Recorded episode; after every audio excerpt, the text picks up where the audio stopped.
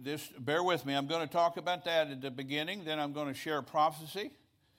Uh, and this is not rebuke this church night. I don't want you to feel like that. I love you dearly. I really do. But if I don't say that up front, you'll think, boy, he was hot mad. No, I'm not hot mad. I just don't want to bury you. And not over the virus, but over your, your nasty attitude with somebody you don't like, or you don't like what they said, you don't like what they printed, you don't like what they said to you personally. And I mean, you think I'm out of control. The guy that's out of control was the guy that was the security guard at a Dollar General store or something low level like that. And he said, You're supposed to have a mass. And the guy pulled out a gun and killed him. He had eight children. Now that's radical. How many know that's way out there? So don't act like I don't know what I'm talking about. And I'm just the little part that I felt, and I felt this coming. And I, will try not to get too far, too far prophetic with you. I don't know. But anyway, let's go to 1 Timothy 4 and look at something here. Just so we're going to take this first part and deal with this attitude that we always got to speak our mind, we always got to give our two cents, we always got to give our side of it. Who told you that?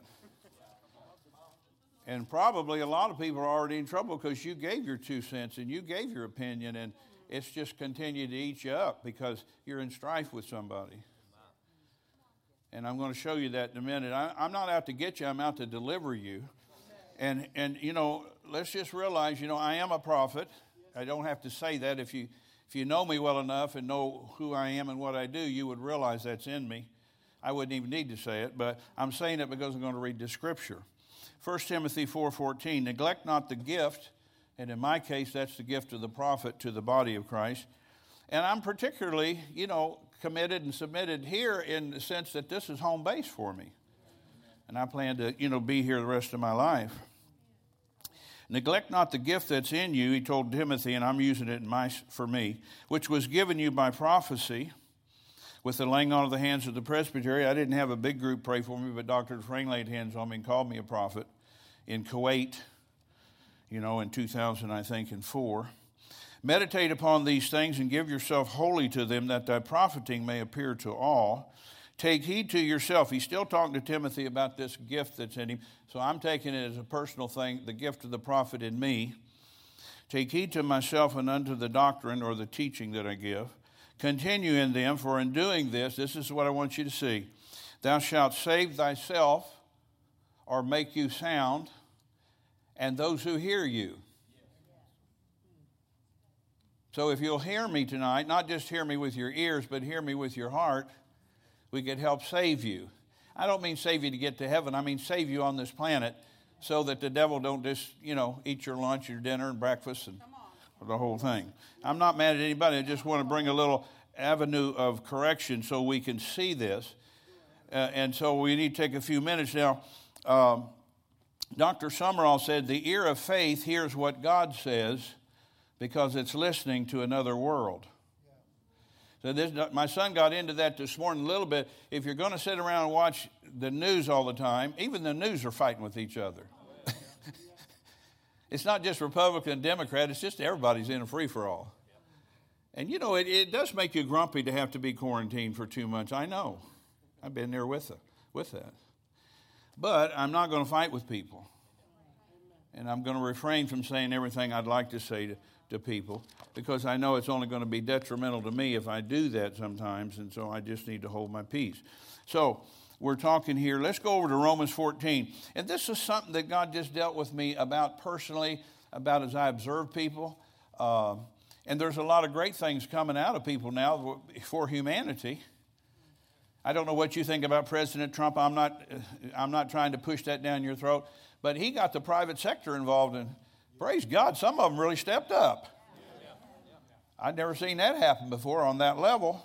And they're still stepping up, and different people with companies and yada yada. So anyway, anyway, praise God. We're in Romans, Romans 14. I want to read some things over there. I've got my Passion Bible with me, which I'm going to use for a, some of this here. And uh, it says here, verse 1, this is a profound, from the uh, Passion Bible, Romans 14 1. Uh, offer an open hand of fellowship to welcome every true believer, even though their faith may be weak and immature How many know that there's always going to be people that are weak in faith and immature in their faith because either they don't know much or they, they didn't do what they should have done? But it says, you know, be careful with this. In the second part of verse 1 in the, in the Passion Bible, and refuse to engage in debates with them concerning nothing more than opinions. you know, I got over this a long time ago. I, I mean, I do, I do care, but I don't care what people think about me because there's no way I'm going to please everybody. As a human and as especially as a prophet, I mean, that is add extra stuff in the mix. For me, it has. You know, some people don't like me at all. So praise God. I'm not trying to stir, you know, stir up anybody, but I'm just showing you this. Don't, don't refuse to engage in debates with people over things and about opinions specifically. Okay, so it says here, let me read some more here. Let not him that, uh, for one believeth that he may eat all things, another who's weak eats herbs. Let not him that eats despise him that eateth not. I'm back in the King Jimmy now. And let not him which eats not judge him that eateth, for God hath received him. Who art thou that judgest another man's servant? To his own master he standeth or faileth or falleth. Yet he shall be holden up, for God's able to make him stand. One man esteemeth one day above another, another esteemeth every day alike. I read that 25 years ago. I said, Well, I'm going to esteem every day alike, that it's a good day for me to win. It's a good day to me to use my faith. It's a good day to fight the good fight. That's pretty good, I thought. Anyway, let every man be fully persuaded in his own mind. He that regards the day regards it unto the Lord, and he that regards not the day to the Lord he does not regard it. He that eats eateth to the Lord, for he giveth God thanks, and he that eateth not to the Lord, he eateth not and giveth God thanks. In other words, all through this whole letter, he's talking about don't be arguing over trivial things.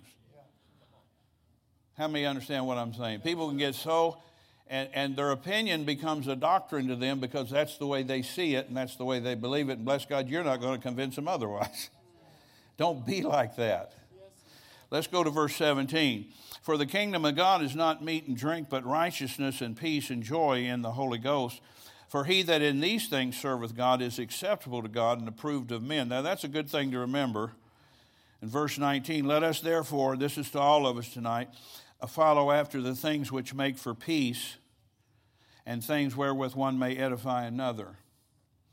We ought to look for things that make us peaceful with other people as best we can. Now, I'm not saying compromise everything you stand for, but let's not look for arguments. You'll find them.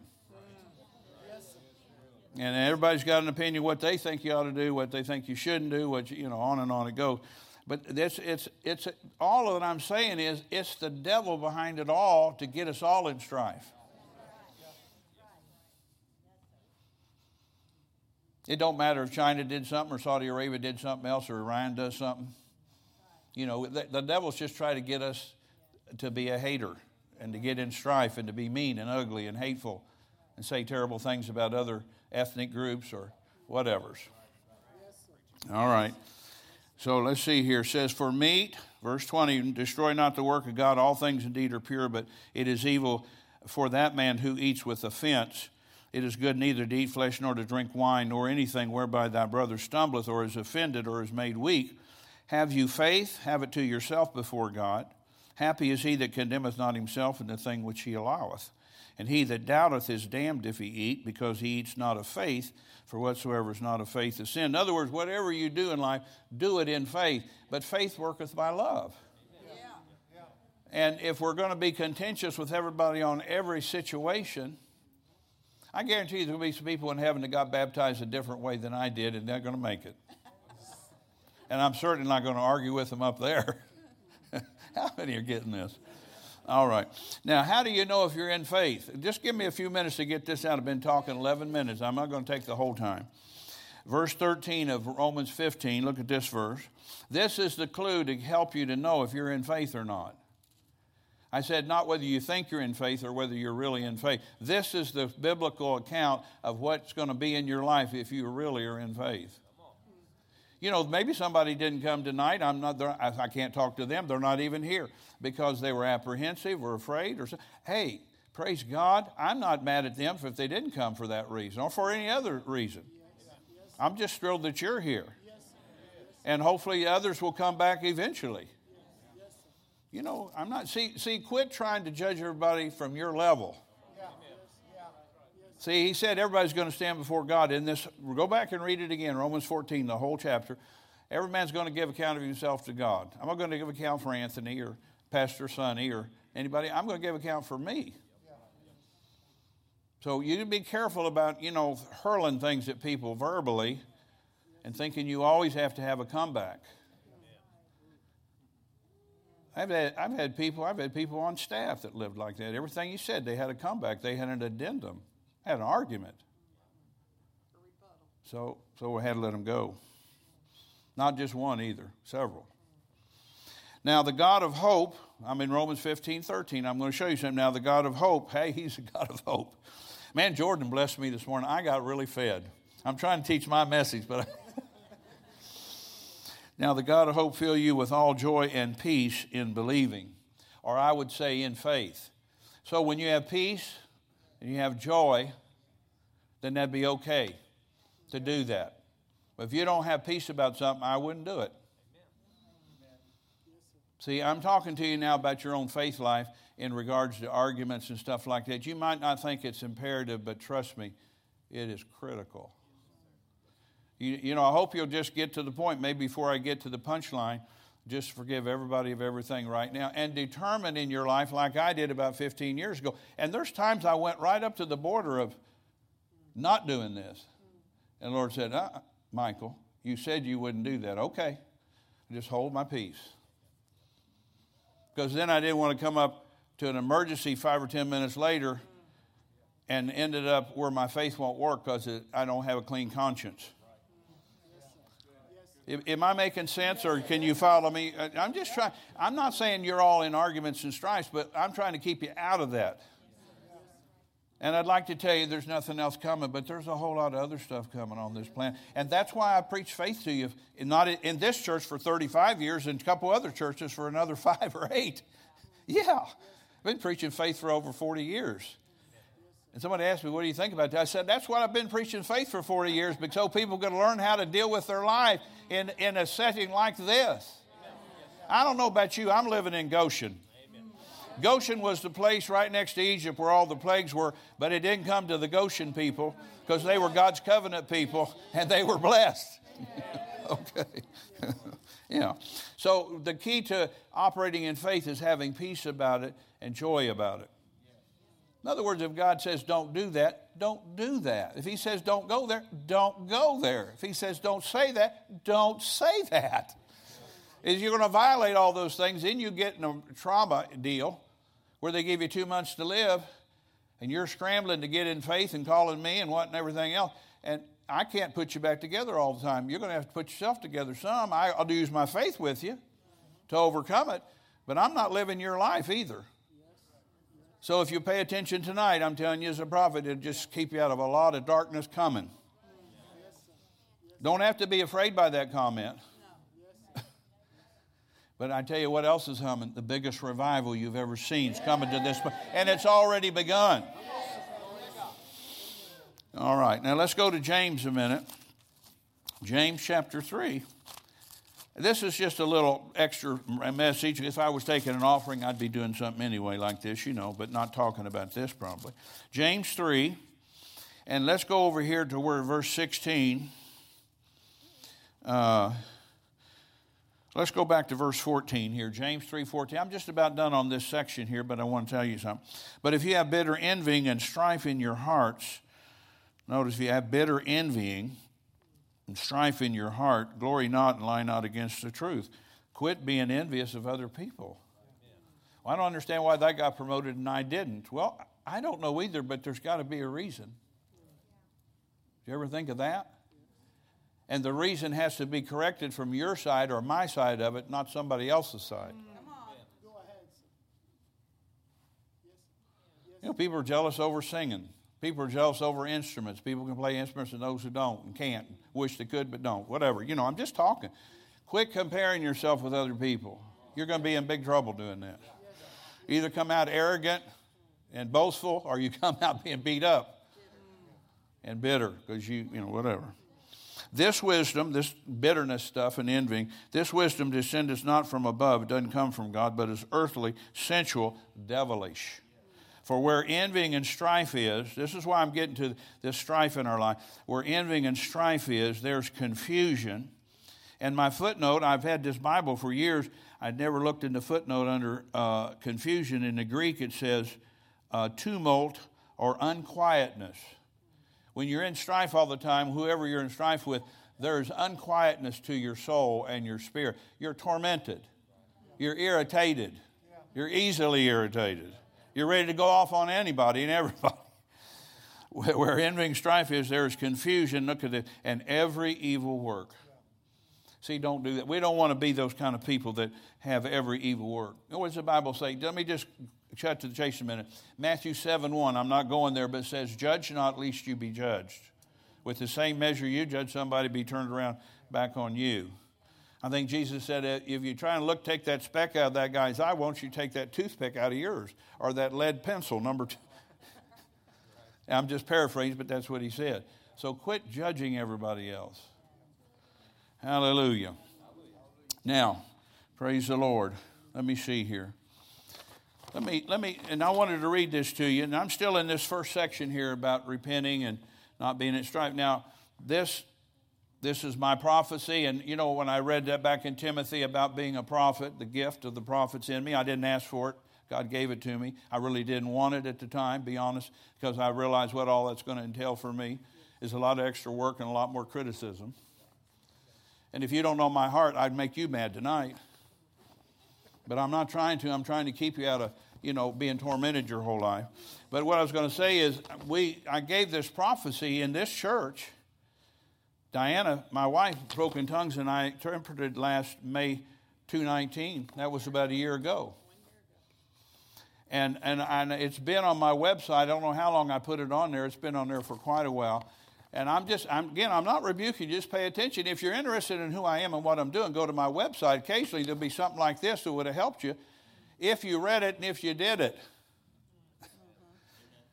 Believe me, I'm going to get better as I go tonight with you. Just, I'm going to rub your hair back the way it was. Who is going to tell you this if I don't? That's right.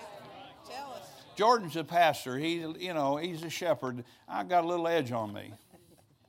I'm not justifying being a fleshly person. No. I don't mean that to, to attack people. I'm not attacking. But now I want to read you this. This has been on our website for a year.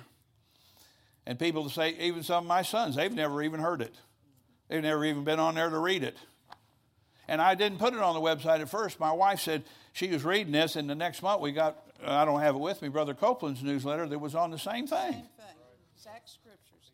So I was, I was hitting it before, you know, I mean, he may have knew it before then too, but that's when he published it in his newsletter. He's telling all the prophets the same thing. Yeah, telling all the prophets. God does nothing, but he shows his prophets first. Hallelujah. And Daniel 12 and 4 in the Amplified says his prophets are going to be give you purpose in these last days. It's going to be great. So, you know, just talking to you. But this is what I marked it in pink, that part I wanted to read. And it should have told us things were coming because this is what it says Cast all your cares on me, saith the Lord. Yourself, for your family, for this church, for the future, for this nation. The best days of this nation are yet ahead, saith the Lord. The money will come for the visions you have. The money will come for the churches you oversee. The money will come for the ministries you are in charge of. The money will come for you personally as you fall in love with me and draw close to me and live close to me, saith the Lord. So that should have gave us a clue. If we're to cast all the care on him, there must be something coming to shake our care, to get us into worry and anxiety and frustration. How many are listening to me? all right. He said, let me find it here uh, For my spirit is in you to lead you and guide you. And don't forget to rely on Him, talking about Jesus, to lead in every arena of your life. For He desires to give you purpose, He desires to give you strength, He desires to give you direction, even in the tiniest of details, says the Spirit of God. So roll your care on me today, knowing that I'm working in your behalf. Then it, I skip a little part, and then it says this We shall prevail, truth shall reign. The churches shall rise up in this nation even in a greater measure. Revival's on the horizon. Revival's here. It's beginning, and you will see it come to pass. Then I drop down another paragraph and I say, Now, this is the Holy Ghost speaking through me. Now, don't be disturbed. For the, or the unbeliever, or those who say they believe but really don't believe, it will disturb you. But if you don't have, it doesn't have to be that way, saith the Spirit of God. It doesn't have to be that way. You rely on me, you stay in my word until my word is in you. And when my word is in you, the truth will speak through you, and the truth will light you up, and you will go forth in victory and strength and enjoyment and power and peace will be on you. I mean, if this isn't a prophecy that's taking place right now from last year to this, then it goes on. Many will crumble in this day, but let it not be said of us. Let it not be said of us here. That means this church. Let it not be said of you that are submitted to that, but rather you fought the good fight of faith and you live by faith the best you know. And as you learn more, you will be required to know more. So just receive faith, receive the word, receive this word today, and it will stop a lot of things that trouble your mind. Some have said, What about the economy? They weren't hearing that last year. It was the best it had ever been in the world, as far as we know, especially in our country. Of course, Dr. Sumrall says it moves around the planet, the money and the wealth. Anyway, that's another thing. But anyway, uh, said, let me find my place here. Uh, da, da, da, yeah, some have said, what about the economy and what about it? And what about our government? What about it? What about this and that? about it. What, what about it, saith the Lord? I'm in control and I'm moving. And if I'd have thought I'd have had this printed for you before you came, but I don't, so you just wait till next week or go on my website and you can look it up. The church website, go to MJM, it's on there in its fullness. You got to blow it up to me. But see, I thought that was just something. Now, what I want to pray for, I'm going to get into the real stuff I want to talk about. But I want you to say this with me Heavenly Father, Forgive me for being opinionated and being mad and being in strife or being argumentative. And I ask you to forgive me now in the name of Jesus. I'm believing you, I'm trusting you that you're going to help me to stay out of that arena of strife and, con, uh, and, and contention and arguments because I don't want every evil work. And I plead the blood of Jesus over anything I have done or said or thought that was contrary to your word. And I believe you now to walk in the fullness of what you have for me. Yeah, victory and peace and strength for to overcome. Amen. Praise God. That help us? Helps me, you know, helps I think it helps all of it. Now, what I want to talk to you tonight about, well, I just talked to you, didn't I? But Hebrews chapter 1. Let's go over here again. And I know people say, well, I've heard that before. But don't take that attitude. Don't say that in your head because then you won't get anything. Talk to you about angels, personal angels. One of the things they mainly do is protect you. One of their primary functions, not all, there's different functions. I have eight or nine or ten angels that work with me regularly, even some more. I don't know what every one of them do, but most of them that I know about, they have a particular area where they're anointed. And then I just read of an article, I think I heard it actually on 700 Club, about a lady that the baby disconnected from the the cord there, I believe it was, and the baby went without oxygen for a long period of time they had to give it, take it C-section, and they said, "Well, we're sorry. You know, your child is just deprived of oxygen too long, and all the nutrients it didn't have the last little bit for you. We had to take the baby so we could try to save you and the baby." And she said, "Well, you know, I had a dream. You just do what you can do. I believe God's at work in this." And she had a dream, and she saw four angels appear and, the, and one of them picked up the baby, and he had a certain thing that fixed something in the baby. He handed it to another angel, and the angel did his work in the baby that fixed something else. Handed it to a third angel and to a fourth angel, and the, they came back to her in a few hours and said, Well, your, your baby's completely normal. What happened? So, angels, they, they're healing in that particular scenario, but they are given one of the primary things they do to help us is they protect us. You know, I was reading today, I think, uh, stay with me in Hebrews 1, but I think it's John 20. And it says, when Thomas, you know, Thomas, he didn't believe Jesus had come. And, he said, Well, I, I didn't see it, so I'm not going to believe it. And Jesus said, Blessed are those that have not seen and yet believed. Now, Pastor Jordan talks to you about blessing. This is another element of the reason you're not blessed is you don't believe. You have to believe in things you can't see to be blessed. Because when you start out, normally you're not rich and you're not healed and you're not sound in your mind at all. And emotionally, you're derailed when you first come to Christ. Most of us were. Even if you had some education, you're still no count. Because all those areas were tore up. So, see, we're, see, said, blessed as though, see, you know, you say, well, I've never seen an angel. You don't have to see an angel for angels to work with you. That's what I'm trying to tell you. I do, but that's just part of my mantle that goes with me ever since I was a young boy, even. But anyway, you don't have to see anything, but it's important that you believe in what you can't see, but what the Bible says you have, and you have angels assigned to you. So let's read Hebrews 1:14 just quickly, and we'll go to some other passages. Are they not all ministering spirits, talking about the angels, sent forth to minister? for them who shall be heirs of salvation. Now, this is my point.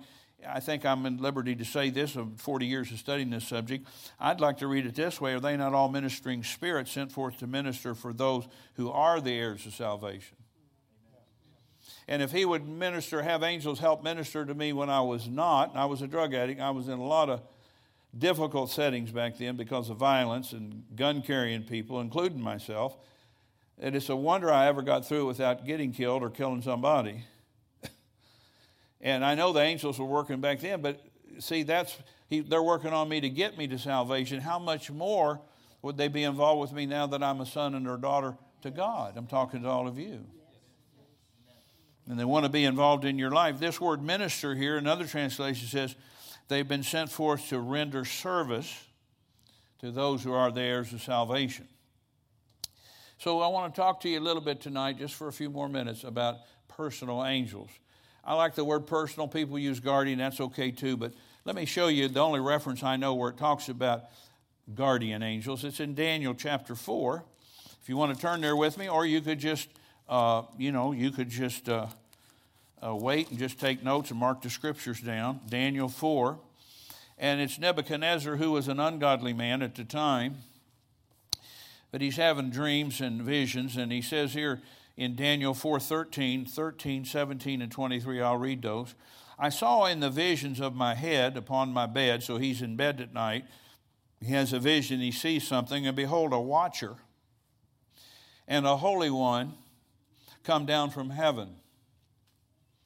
So he is having this vision, and he's seeing this holy being coming down, and he's called a watcher. Now, in the Hebrew, the word watcher is guardian. Then, verse 17, I'm not going to explain everything. I just want you to see that angels are watching you, but that won't help you if that's all they do. I'm going to get to something in a minute that's going to be important. This matter, verse 17, same person saying, This matters by the decree of the watchers. So the watchers must have said something to him, and the demand by the word of the holy ones. But again, he calls them watchers. Verse 23, and whereas the king saw a watcher, and a holy one coming down from heaven. So in Daniel's account, we've got these angelic beings coming out of the realm of the Spirit, and he's seeing them in a vision at nighttime while he's in his bed, and he said they're watchers. Now let's go to 1 Corinthians chapter 4. You follow me so far? So the angels are watching, and this is a heathen man. How much more for us that are part of the body of Christ? So if they're watching people like that, they'd definitely be watching us. Hallelujah. It says in uh, 1 Corinthians 4 9, For I think that God set forth us, the apostles, or we could say the ministry, or the fivefold ministry. He said specifically the apostles, but it could be other ministry gifts. Last, as it were, appointed to death. For we are made a spectacle unto the world and to angels and to men. That word spectacle means, in the Greek word there is theater. Now it has it in my footnote here, in a little uh, little inset in the middle between two sides of the pages that it's theater. But I went to the Greek New Testament to be sure they knew what they were talking about, and that's the word they're used. It's a theater. What do you do when you go to a theater? What are you doing tonight? You're looking at me and you're listening to me. What do you do if you go to your children's third grade production at school or a church thing when we got kids on the platform? We're all looking and listening. So the angels then are looking at us because we have become a theater to them. They're watching us and they're listening. They're listening for words that would come that they could act on. Jordan taught us this morning Jesus only is going to agree with his word, not with other things you say that don't agree. When you say I'm dumb, it don't ever work out for me. I mean, I feel like cussing instead of saying that, but I'm just giving that as an illustration. Don't ever say you're dumb. I felt like that most of my life and finally got over it. And I tell you why I got over it. I was trying to write that book, that's what it said, and I didn't write it for over 20 years. And then Dad got my life, Dr. Frame, book on angels, and I still didn't write it after two years. He quit talking to me about it. I said, Lord, I don't know how to write a book. And he, he gave me a one word answer. You know, when he gives me one word answers, I know he's not too happy. He said, Learn. He didn't say, Learn, Michael, I love you. He said, Learn. And that was it. I said, You want to talk about it anymore? Nope. Learn. So when he said that, I realized I could do anything if I'm willing to be taught.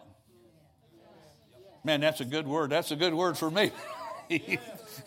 Listen, you can learn to do whatever God tells you to do. So the angels are looking at us and watching us and listening for our words that need to come to us. So let's go back to Genesis 48 a minute. You're still here, right?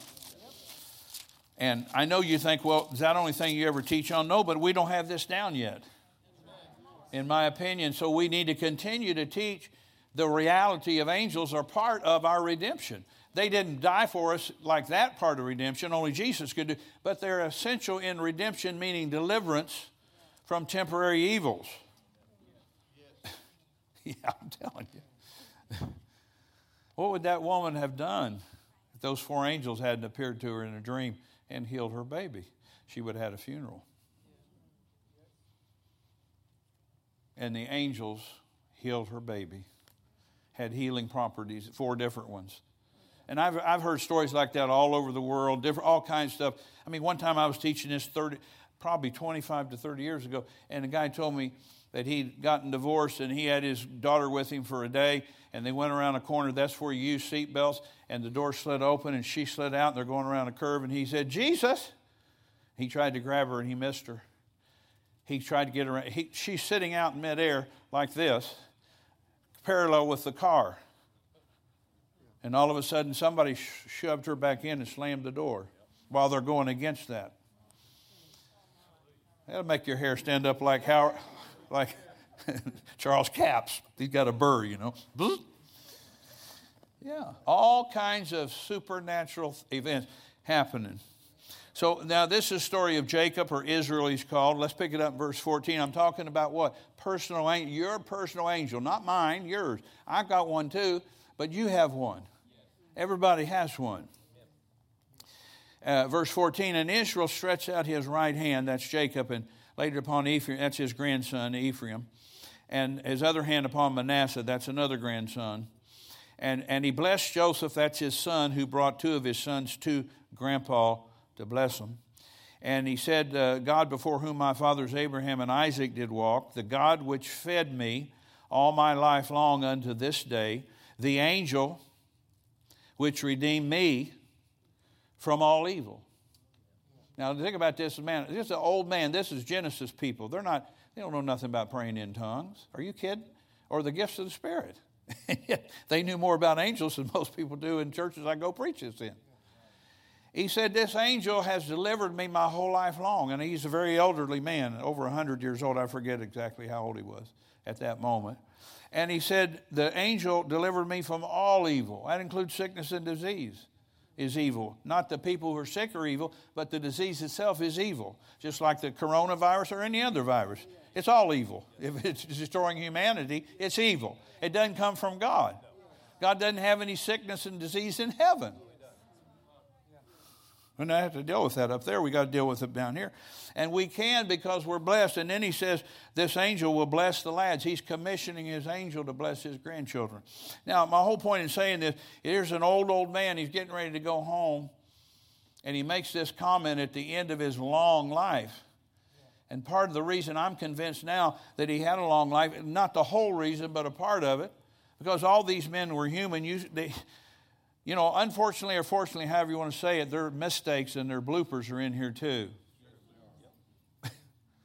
you know, David was a great king, a great warrior, but he did commit adultery and had her husband murdered. So I know, I know he's in heaven though, so God must have forgave him. And I'm sure he, stri- he strove with that his whole life, I bet, in the innermost part of him, unless he got a hold of things by the blood of the Lamb back then. How many are listening to me? All right, just trying to help you. So, but, but these people knew something about these angels, and here he said, I've had a long life, and the angel has delivered me or redeemed me. I would say a better word for redeemed is delivered me from all evil. Hallelujah. These angels want to be involved in, with us and help us. Let's go to Psalm 34. I'm doing pretty good on time, and you're listening better than I'm preaching, I think. I'm giving you the comment, giving you the blessing. 34 7. The angel of the Lord encampeth round about them that fear him and delivers them. Now, this is a tremendous passage, and this is, I call it the qualifier for our angelic help. At least in some areas, it's a qualifier. And, and let me read you what the Passion Bible, the same verse says The angel stooped down to listen as I prayed, encircling me, empowering me, and showing me how to escape. They will do this for everyone who fears God. If you reverence God in your life, fear doesn't mean I'm afraid of God. I, that's, not, that's, that's not good fear. That's bad fear. God's my Father. I mean, if I've, even if I've done something terrible, I don't want to run away from Him. I want to run to Him. you remember the prodigal son and the other son, the elder son? It was the elder son. Was his problem was legalism. The other son was, I'm rich. I'm going to go party my life away shoot dope and be with other people and just party, party. And then he was in, eating, you know, in the pig slop before he got finished. And he said, I got to go back home. Even the, even the people who work for my dad would, I mean, it's better than this. And the Bible says when his father saw him afar off, he didn't sit on the porch with his arms crossed saying, What's this bum doing? No, he took off running towards the boy that had been estranged from him for a long time because he loved him. And he grabbed him and kissed him and hugged him and put the new robe on him, put the ring of authority back on his finger. And they said, Well, let's party. Kill the fatted calf. And they're dancing. You know, this is my point. Your father loves you. And this verse here it tells us a little bit about how we can qualify for angelic help. So, the first thing is to have a reverence for God. And the word encamp here means to encircle us or surround us. So the angels want to encircle us. Like we were singing, He's around me, He's beside me, He's behind me, He's in front. I did a study on that one time, and He's got us all covered over our head, under our feet, around us, and everything. But the angels want to do that. And then let me tell you something else here. It says, around oh, fear them, and delivereth them. This word deliver means to escape wholly. You know, you can escape wholly from whatever viruses are out there. Now, when I'm talking, I, let me, I'm going to put this addendum in. At least some of you legalistic people don't hear me. You don't hear anything I'm saying.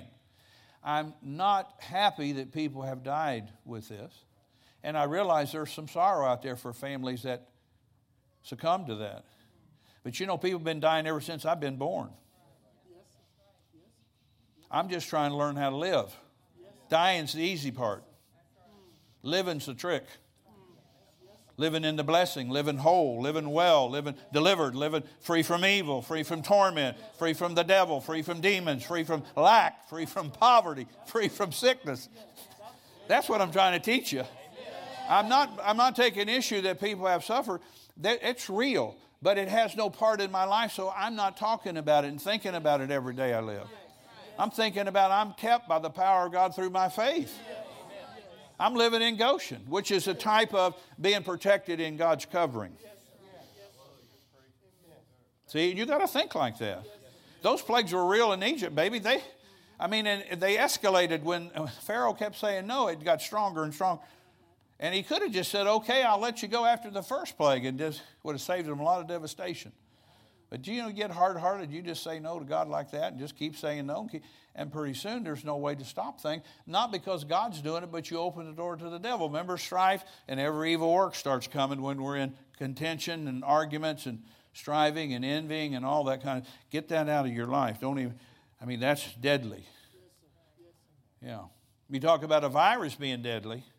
Brother, that's deadly, deadly when you're in strife. I mean, you may not make it home in your car. No, I'm not threatening you. I'm just telling you, I know what I'm talking about. If you're going to live for God, live for God and live in Him. And when you do make a mistake or you get upset about something, repent either to the person, to yourself, or to God and straighten up so you can live on. God wants everybody here to live a long life. He don't even want you to go home with sickness and disease. We saw a lady on TV the other day. Diana said, "My, you know, her mom, Mimi, uh, she she was 100 years old. Just last, her birthday was 14th of May. She would have been 100. 14th of May, Mimi would have been 100 years old. If she'd have lived. And there's a lady on TV, 100 A lady on old. TV, 100 years old, talking about it. She, her mom was in the Spanish flu back in 1918 18. born in in the in, in, Nor- in United States, uh-huh. and that killed several millions of people around the world. For three years, so she was It lasted for three years. Are you listening? You know, and I love Mimi. She's a wonderful lady. But we sat down to eat breakfast one day. I'm going to tell this just quickly. Michael, you think I ought to have that surgery on my knee? I said, Mom, I'm not going to tell you because I don't know. If I had a word, I'd tell you. But let me tell you what I do know. Don't do it unless you're sure God told you to have it. I didn't point my finger at her with my eyebrows down either, but I said, Don't do it, Mom. Listen, because I knew what she was thinking. Let me just help you here. She's thinking, I'm getting old and I'm decrepit and I can't get around very good, and I got to ask the kids to help me more and more. And I, she already had the master bedroom downstairs. We gave her that with a big master bath and all. I said, Mom, I'll buy you one of those motorized scooters, and I'll put in a ramp in the garage, and just live with us the rest of your life. And no, you're not an imposition to us. We love you. Don't do it for us. Don't do it unless you're sure you're supposed to do it. And she went in there, she never came back out. 47 days later, she gave it up. Everything was wrong with her.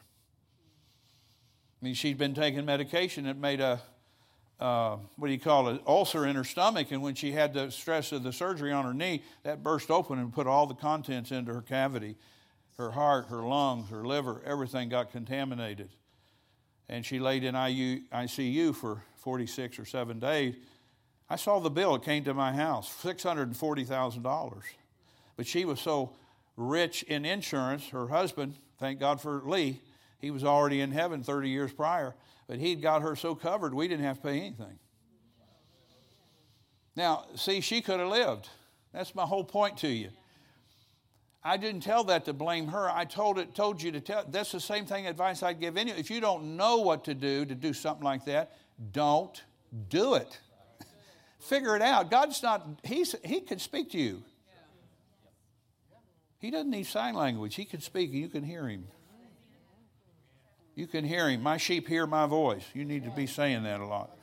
But anyway, we're talking here about uh, being delivered in this verse through the angels. And this is interesting. It says that the, the word uh, to, to escape wholly, to deliver fully, or to liberate. The word liberation means to free from dominion by a foreign power. And I wrote out beside that an unseen virus. I'm delivered from all those unseen viruses. I don't care what in the name they put on it. I'm delivered from it. And there's other stuff coming. But why do you think why you want to talk about that? I don't. I'm trying to get on track here. But you know, you're not going to have you are not going to have live in a planet. You could have heaven on earth, but the whole earth's not going to have heaven on earth because they don't love God. And they're not blessed. And they don't want to live for God. They want to do their own thing, baby. And that's going to get you in trouble. If, you, if your thing is not His thing and your mind's not renewed to His plan, then you do your own plan, then you're on your own. It isn't that God don't love you. He loves you as much as the, perfect, the person's in the perfect will of God, but He can't help you if you don't listen. I'm getting to be like Dr. Hagin. I feel like nobody listens to me sometimes. Try to tell people, they don't listen. All right. So liberation. We've been liberated. The angels liberate us. and free us from dominion by a foreign power. Think about that. Now, let's go to Psalm 91 here. Is this okay? Yes. I want you to be conscious when we're done here tonight. I'm going to pray over those cloths in a few minutes. I want to talk to you a little further about angels and then at least one scripture on prayer cloths.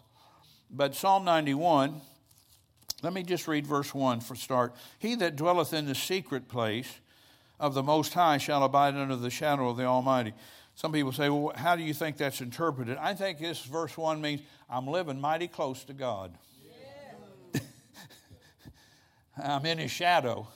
I don't let Him get away from me, and I don't get wander away from Him. That's the way I would put it. And in the Amplified, this first verse at the end of it says, a, a, You're in a place with no foe can withstand that power because God's power is on you, and He can't deal with that. The devil can't. But then he says, I will say of the Lord, verse 2, He's my refuge and my fortress. See, you need to say things like that. Yes. Lord, you're my refuge. Lord, you're my fortress. Yes. You're my God, and in you will I trust. Yes. Trusting you, Jesus. Yeah, I'm trusting you, Jesus.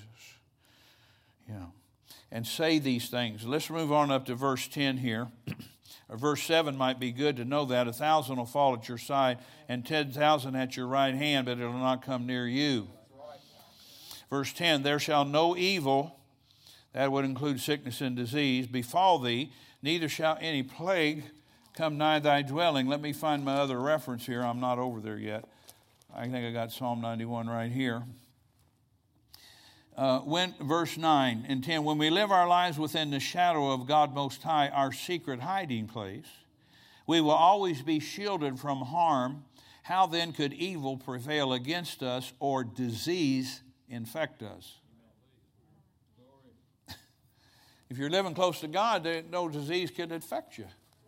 Now, I'm not criticizing anybody. I've been sick too, and if I'm sick and I can't get it supernaturally, which normally I can't, but if I'm lagging for some reason, I go to the doctor. I just make sure I don't go to just any doctor, though. I try to go where I know I can get some help. Yeah. How could evil prevail against us? How could evil prevail against us? We're in the shadow of the Most High God. I mean, there's not any higher power. He's the Most High. He's the Most High and says God sends angels. I'm reading from the Passion still. God sends angels with special orders to protect you wherever you go, defending you from all harm. If you walk into a trap, they'll be there for you and keep you from stumbling. Or even if you you'll even walk unharmed among the fiercest powers of darkness, trampling every one of them beneath your feet. That's some strong meat there. Yeah, praise God. Think about that. These angels. Now, here in Psalm uh, 91, let me find my reference from the King Jimmy here. Verse 11, He shall give His angels charge over you. I just read that out of there. To keep you in all your ways. And this here says, He'll keep you. And the word keep in the Hebrew means to keep safe, to protect, or to preserve. These angels know how to preserve us. And that you've heard me say this for years, and this is where I got it. I looked up preserve in Webster's. You say, why would you do that? Well, Noah Webster was a Christian, and somebody bought me a big original, what do you call it, edition of his dictionary. It's about that thick, it weighs about 40 pounds. It's a huge book. But under that, he gives definitions and he puts scriptures in there under his definitions. And so I look at that and it said, preserve meant to keep safe from injury, harm, or destruction. How many have ever heard me say, the angels keep me safe from all injury, harm, and destruction? That's where I got that. Right out of the Webster's based on the Hebrew word that's keep. And then it turns into preserve, to keep safe, to protect. So the angels want to preserve you, want to keep you, want to help you your whole life, your long life. Now, listen to me. Some of you people are a lot younger than me. I'm only 70. I can see myself easily going to 100 now. But nonetheless, I may get tired and want to go on home someday. I don't know. But my point is, I will go home someday. I know that. okay. But, you know, I started thinking about this when I was 35 or 40. And I said to myself, I'm not going to wait till I'm 60 and 70 or 80. I may not even get there if I don't get this figured out right now. I'm believing and dreaming about getting older and becoming stronger. Yeah. Dr. Sumrall was 80, 85 years old, flying all over the world in his jet and coming back home to preach up in South Bend, Indiana for a year. He'd go to Africa on Monday, he'd be back home next Sunday, go to India the next week, go to Pakistan the next week, go to England and Europe, and he'd been in Siberia. There's a picture of him over in Abakan where I was. He'd been there to preach in that church with Same Pastor hotel- Russalon. Same hotel you stayed. Same hotel I stayed in the first time. It wasn't much of a hotel. anyway, hallelujah. Eh, don't tell that. See, the angels want to preserve you. And see, if you learn this and start dreaming a big dream, things don't have to stay like that. Believe me, Doc Sumrall said, even good or bad, nothing ever stays the same forever. So we need to be thinking on the good things and moving ahead. Now, let's go to Daniel 10. Let me get this is another clue, and I'm just about done. Daniel 10, verse 12. It seems like I'm just about done. I haven't preached in two months. You're lucky I let you go before midnight. Come on now. it's only 7.15 on the clock in the back. Hallelujah. See, the angels want to take care of you. And I, am going to add this in before I tell this in Daniel. I just got some revelation about this recently. Just shared a little tidbit. If you saw me, how many saw my angel snippet on video for nine minutes? One, two, three, four, five, six, seven, eight, nine, 10, 11, 12, 13. About a tenth of you. You, ought to get, you can come on my website, MJM, under Church on the Rock, Indiana. Go down to MJM, push that, and it's on. It's nine minutes. It's about angels and protection. It's kind of what I'm teaching you right now. But I began to see something because I, I think I called Katie up, the Ziegler's daughter, Katie Ziegler, and talked to her as well as Doctor over here and his wife and somebody else in nursing here. I don't remember who that fourth person was, but oh, Laura Low, Lowry, not Laura, Kara Lowry. I called them all privately and just talked to them about the blood and about the angels. But Katie was the one I talked to first.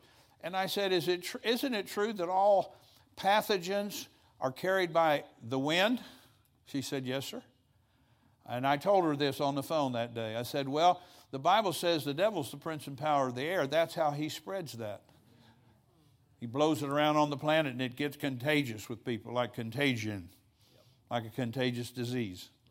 However, my Bible says in Hebrews 1, now just listen to me, in Hebrews 1 and 7 says he makes his angels spirits, but I felt quickened of the Holy Ghost to look that word up in the Greek, and it says he makes his angels winds and swift winds. And then I went to Malachi chapter 4, verse 2. It says that then shall the messenger of the covenant come, Jesus, with healing in his wings. Now, I don't think Jesus had real wings, but he's given us a clue. There's air currents around you all the time. The angels are blowing things away from you before things can get to you. All the e- uh, evil pathogens. yeah.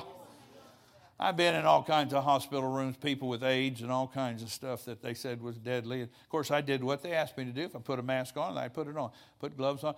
But I'd also prayed for a lot of people without any protection in hospitals over the, my lifetime. Never caught anything. A lot of times they caught a healing or a deliverance. Just talking. So when you think about air and stuff, and I said to Katie over the phone, I just came to me while I was talking to her. I said, "Do you ever think about when the Bible says they came out of Egypt? There's a verse in Exodus somewhere they came out two companies. What does that mean? That means a company of humans came out and a company of angels came out with them. And when they got to the Red Sea, that angel blocked the army until they got across on, what did it say? Dry ground. Now, let me ask you a, a little comment. If somebody went down and dredged the Ohio River, do you think it'd be muddy? Which these two do. Yeah, definitely it'd be muddy because it's been in water for years. But that was dried out. I wonder if those angels went by and went, or just flapped their wings. God got his hair dryer out. They went on dry ground. Think about it. There's lots of things I'm thinking about lately I'd never thought about. So the angels, though, uh, they're winds. And they're blowing constantly things away from us to keep us free from those things. All right. Praise God. Now, Daniel 10, verse 12. Then said he unto me, the angels talking to Daniel, Fear not, Daniel, for from the first day that you set your heart to understand and to chasten yourself or humble yourself before thy God. Thy words were heard, and I am come for thy words. Notice the angel tells Daniel, I'm standing here talking to you because of what you said. Now, I know people want to argue with me. I've had people do that my whole life. I just don't argue with people. And the, the, person I'm thinking about, they're in heaven now. I'm sure God told them. Remember that time you argued with Dr. Jacobs about that? I don't know if he'll do that for me, but anyway. She said, Well, I don't, I don't, I heard you teach that. That was way back in the basement at Franklin's when that happened. Brother Les was there in that Bible study. Some, you know, I can tell when people come up to me, they got their Bible open and uh, like a not a smile on them. They're wanting to fight about something. and she said, uh, Well, I just don't believe that. I said, What kind of Bible you got? She says, King Jimmy. I said, Well, open it up and you read it out of your Bible, same verse. She read it, yeah, I don't believe that. I said, well, then I can't help you, lady. You just refuted the word of God. Nobody can, Jesus can't even help you now till you start accepting what he said. See, people want to say, well, God sent him, but he didn't send him until Daniel's words came up there and got him. Daniel's words. Listen, you got authority you had never even thought of yet. The devil's so afraid you're going to rise up and have some authority over him, he is just shaking in his boots. You have authority. You're not a sub heir, you're a joint heir with Jesus. So, what I'm trying to share in a simple way, your words are controlling their activity. You could send them on a mission to do something, which I do quite frequently, and also send them to bring them back to protect me when I need them. And my personal angel stays with me all the time. Because he's assigned to me, he's not assigned to Diana. Not assigned to Jordan, not assigned to Jessica. They have their own angels. Are you listening to me? okay. So your words, what should you say? How about no weapon formed against me will prosper? How about I'm delivered from every evil work and preserved, 2 Timothy 4, unto every uh, preserved unto the heavenly kingdom, which we've been saying for many years now. I'm delivered from every evil work. Sometimes it don't look like it, don't feel like it. I just say it anyway. I don't care if it makes the devil mad or not. I like to make him mad. I like to ruffle his feathers. He don't want nothing to do with me when I start doing that kind of stuff. Now, if I get into the mully grubs and start complaining and murmuring and, and you know, poor old me and I'm not this and I'm not that, instead of saying like Jordan taught us this morning what I am in those scriptures, I'm the righteousness of God and I'm in Christ Jesus and, and in him I live and move and have my being. Amen. And I can do all things through Christ who strengthens me, stuff like that. All right. Praise God. So begin to pick up your speech. And say, you know, when you get up in the morning, say, Father, I release the angels that have charge over me today to keep me safe from all injury, harm, and destruction. And you know what they'll do? They'll do just that. They'll do just that. They'll do just what you say. I'm, I'm just being honest with you. I'm not bragging about anything. I never had an angel talk back to me yet. Never. Never. Never. If I'm speaking the word, they're subject to the word. And in particular, they're subject to my words, the angels that are assigned to Michael Jacobs. They're assigned to my, they don't move on your words, they move on my words because they're, I'm in their territory, so to speak, and in my mantle of a prophet and other things too. But nonetheless, it still works for everybody the same in your personal angel. He's assigned to you. All right, let's, let's take one other scripture now about prayer cloths here. I don't have much time. I used too much. It's 60 minutes. That's pretty good for me. For not too much. Man. Go to Acts 19 with me, please. And uh, we're going to look at a verse here. Acts 19. And verse uh, 10 and uh, let's see, verse 11 and 12 here. And God wrought special miracles by the hands of Paul. So, you know, when I used to read this, I'm thinking, well, how did he get these handkerchiefs and stuff blessed? Because he touched them. Now, I could take you over to Matthew where it says, as many as touched the hem of his garment was made whole. They didn't touch Jesus, they touched his clothing. Touched his clothing. And here it says the garments were ministered to by Paul. God wrought, God did it, special miracles by the hand. I think a miracle special, but this is extra. It says extraordinary miracles, some say in the Greek, by the hands of Paul, so that from his body were brought into the sick handkerchiefs or aprons, and the diseases departed from them, and the evil spirits went out of them. People got delivered and they got healed through these prayer cloths. Now, you know, my preference would be to lay hands on you and pray for you that way, but there's Melvin back in the back. He told me, you told me a testimony, Melvin, three or four or five years ago. You, I, you were sick at home with something, pneumonia or something. I don't remember. Is that right? Yeah, and somebody brought you a prayer cloth from me. You laid it, and it, the pneumonia left you. Yeah, and the next day, and you carried that handkerchief or put it somewhere, and then two or three years later, you had something with your back, if I remember, because you wrote me a letter about it and put that same prayer cloth on your back and woke up healed. Is that right? they must have a ability to contain something. Of course, I get all cotton handkerchiefs, you know, because you can't, you know, people want to bring you all kinds of a baby shoe or something, but it don't go into shoes that I know of. I've tried to get it to go into other things, but it won't. But it goes into cloth. And now, now listen, this is not spookiness. If you don't want a prayer cloth, I'm not offended. But if you do want one, we're going to, we're going to release you. Pastor Diana is going to tell about it in a minute. Come by, and I'm going to pray over these, though, for just a minute. I'm going to scoot this out just so I could pray over them. Father, I thank you for the anointing on my life. Oh, Father, I thank you for your precious people here tonight. I pray that this act of faith on my behalf and their behalf as they join me in faith right now, that that anointing that's in my hands permeate every cloth here.